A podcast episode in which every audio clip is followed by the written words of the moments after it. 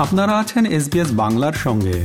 আরও স্টোরির জন্য দেখুন SBS dot com dot au slash Bangla.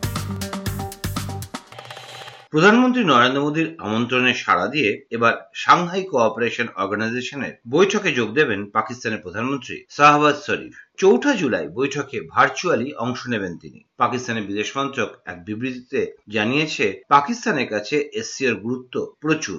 আঞ্চলিক স্থিতাবস্থা, উন্নয়ন এবং সহযোগিতাপূর্ণ সহাবস্থান বজায় রাখতে এই জোটের ভূমিকা রয়েছে। তাই চৌঠা জুলাই হতে চলা এসসিও রাষ্ট্রপ্রধানদের তেইশতম বৈঠকে ভার্চুয়ালি অংশ নেবেন প্রধানমন্ত্রী শাহবাজ শরীফ। এদিকে সন্ত্রাসবাদের সমর্থন করলে পাকিস্তানের সঙ্গে সম্পর্ক কোনোদিন স্বাভাবিক হবে না, এমনই মন্তব্য করেছেন বিদেশমন্ত্রী এস জয়শঙ্কর। দিল্লিতে এক অনুষ্ঠানে বিদেশমন্ত্রী বলেছেন পাকিস্তানের সঙ্গে সম্পর্কের জন্য ভারত কখনো সন্ত্রাসবাদকে স্বাভাবিক ঘটনা হিসেবে বিবেচনা করতে পারে না যতদিন পাকিস্তান সীমান্তে সন্ত্রাসবাদ নীতি অনুসরণ করবে ততদিন দুদেশের সম্পর্ক স্বাভাবিক হবে না বিদেশমন্ত্রী এস জয়শঙ্কর বলেছেন I would say Pakistan obviously is the exception when it comes to the neighborhood. Uh, again, you know, it needs very little explanation.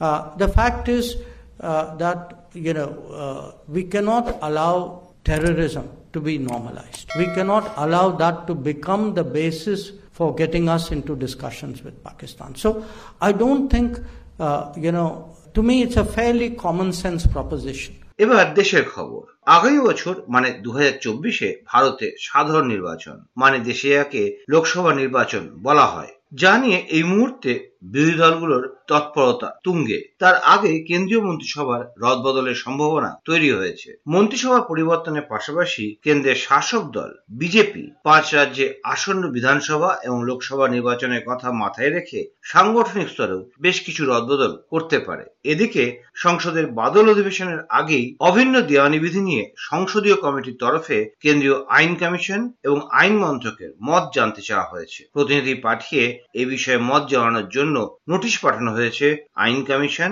এবং আইন মন্ত্রককে। তাৎপর্যপূর্ণভাবে বাদল অধিবেশনের আগেই ভোপালের এক সভা থেকে ইউনিফর্ম সিভিল কোড নিয়ে সওয়াল করে প্রধানমন্ত্রী নরেন্দ্র মোদী বলেছেন, একটা পরিবারে এক এক সদস্যের জন্য যদি পৃথক আইন থাকে, তাহলে সেই সংসার যেমন চালাতে সমস্যা হয়, ঠিক তেমনি একইভাবে এক এক সম্প্রদায়ের জন্য যদি এক এক আইন থাকে, তাহলে দেশ এগোতে পারে না। সংবিধানেও সকলের জন্য সমান আইনের কথা বলা আছে हमें याद रखना है कि भारत के संविधान में भी नागरिकों के समान अधिकार की बात कही गई है साथियों ये लोग हम पर आरोप लगाते हैं लेकिन सच ये है कि यही लोग मुसलमान मुसलमान करते हैं अगर ये मुसलमानों के सही मायने में हितेशी होते तो अधिकांश परिवार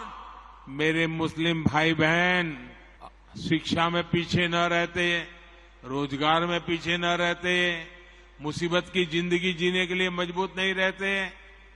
और सुप्रीम कोर्ट ने बार बार कहा है, सुप्रीम कोर्ट डंडा मारती है, कह रही है, कॉमन सिविल कोड लाओ।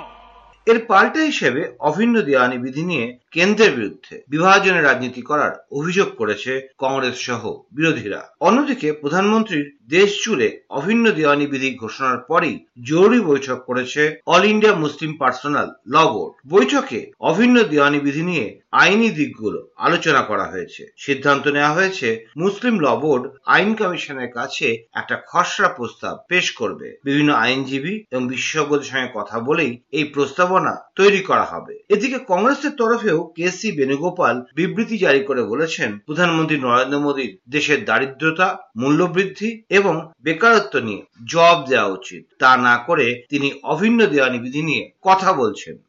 এর মধ্যে আবার অন্য সব বিষয়ে বিরোধিতা করলেও হঠাৎ এই ইস্যুতে অরবিন্দ কেজরিওয়ালের দল আম আদমি পার্টি নরেন্দ্র মোদী সরকারকে সমর্থন জানিয়েছে দলের মুখপাত্র বলেছেন सैद्धांतिक रूप से हम इसके समर्थन में हैं आर्टिकल 44 भी इसको इसका समर्थन करती है कि देश में यूसीसी होनी चाहिए लेकिन चूंकि यह मुद्दा ऐसा है जिसमें कि सभी धर्म संप्रदाय से जुड़ा हुआ है इसलिए हम ये चाहते हैं कि इस मुद्दे के लिए वाइडर कंसल्टेशन हो लार्ज स्केल पर बातचीत हो सभी धर्म से सभी संप्रदाय से सभी राजनीतिक दलों से এবার রাজনীতির খবর সিমলার পরিবর্তে বিজেপি বিরোধী জোটের দ্বিতীয় বৈঠক তেরো এবং চোদ্দই জুলাই হবে ব্যাঙ্গালোরে জানিয়েছেন এনসিপি প্রধান শরদ পাওয়ার পাটনায় বিরোধীদের প্রথম বৈঠকে উপস্থিত ছিল পনেরোটা রাজনৈতিক দল। সেদিন বিরোধীরা জানিয়েছিলেন, সিমলায় দশ থেকে বারোই জুলাই বসবে বিরোধীদের দ্বিতীয় বৈঠক। কিন্তু এবার বৈঠকের জায়গা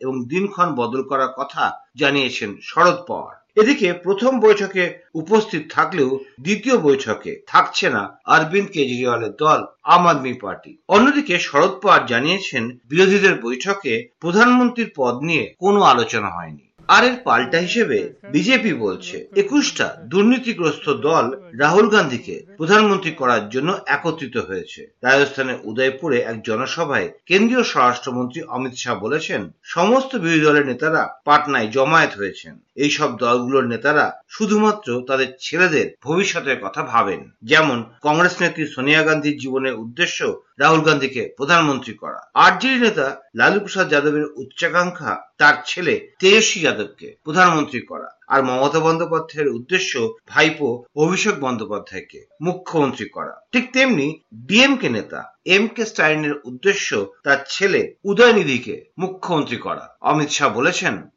पार्टियाँ, इक्कीस पार्टियाँ जो इकट्ठा हुई, इनके मन में मेवाड़ वालों आपका भला नहीं है। इनके मन में अपने बेटे का भविष्य है। मैं नाम से कहता हूँ, सोनिया जी का पूरा जीवन का लक्ष्य है राहुल जी को प्रधानमंत्री बनाना। लालू जी का लक्ष्य है अपने बेटे तेजस्वी को प्रधानमंत्री बनाना। ममता जी का लक्ष्य है अपने भतीजे अभिषेक को মুখ্যমন্ত্রী বানানা।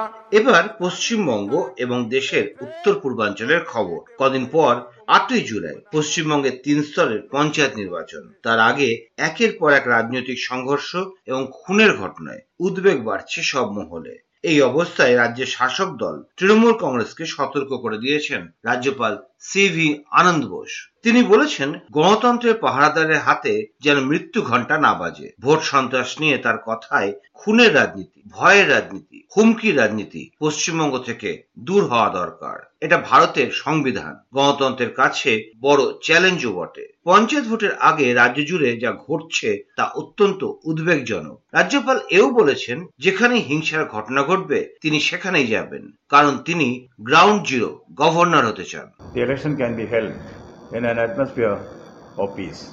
They would like to have the sufficient forces, particularly central forces, to be deployed not only during election but also after election because they expect post-poll violence to increase after the polls. They narrated instances of intimidation, threat, and also attempted violence on the candidates and the party members.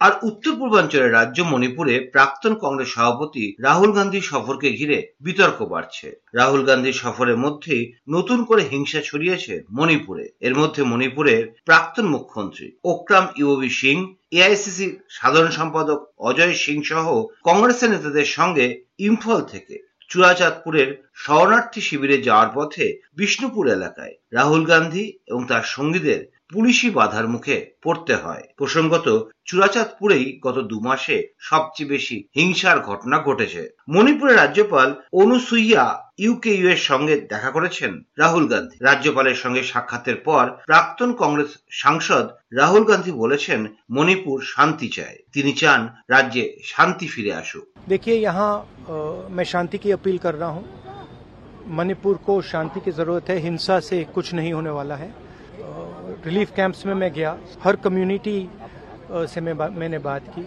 Relief camps में थोड़ी कमियाँ हैं दवाई की कमी है खाने की थोड़ी कमी है तो सरकार को इन चीज़ों के बारे में एक्शन लेना चाहिए। मगर मेरी अपील है हर व्यक्ति से मणिपुर के हर व्यक्ति से कि मणिपुर को शांति की ज़रूरत है। मैं यहाँ हाजिर हूँ जो भी मैं कर सकता हूँ जो भी मदद मैं कर सकता हूँ शांति के लिए मैं करने को लिए, के लिए तैयार हूँ। मैं सिर्फ़ चाहता हूँ कि यहाँ पे जल्दी से जल्दी शांति आए। धन्यवाद।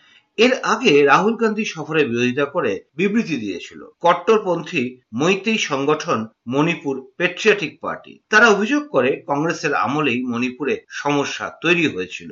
কংগ্রেস সরকারই উনিশশো উনপঞ্চাশ সালে স্বাধীন মণিপুরকে জোর করে ভারতে অন্তর্ভুক্ত করেছিল। মণিপুরবাসী সেই একত্রীকরণ মানতে পারেনি বলেই দীর্ঘ সশস্ত্র সংগ্রামের সূচনা হয়। ওই সংগঠনের দাবি কংগ্রেস বরাবরই কুকিদের ভোট ব্যাংকের স্বার্থে ব্যবহার করেছে এবং পৃথক কুকিল্যান্ডের স্বপ্ন দেখিয়েছে। তার জেরেই আজ পাহাড় থেকে মৈতেইদের বহিষ্কার করে পৃথক রাজ্যে দাবি করছে কুকিরা। এর সঙ্গে রাহুল গান্ধী সফর মণিপুরে শান্তি ফেরানোর পথে সহায়তা করবে না। এই অবস্থায় হিংসা নিয়ে রাজনীতি করা উচিত নয়। কংগ্রেস নেতা রাহুল গান্ধীকে এভাবেই নিশানা করেছেন অসমের মুখ্যমন্ত্রী তথা বিজেপির নেতা হিমন্ত বিশ্ব শর্মা वो परिस्थिति को नियंत्रण करने का काम स्टेट गवर्नमेंट और सेंट्रल गवर्नमेंट को करना है उस समय कोई भी पॉलिटिकल लीडर्स को वहां जाके जबरदस्त करना और जो रिजल्ट भी कुछ नहीं निकालेगा मतलब काल वो आ जाएगा उनका विजिट से कुछ पॉजिटिव होगा तो अलग बात है वो तो एक खाली वन डे का एक मीडिया का जो कवरेज मीडिया एपिसोड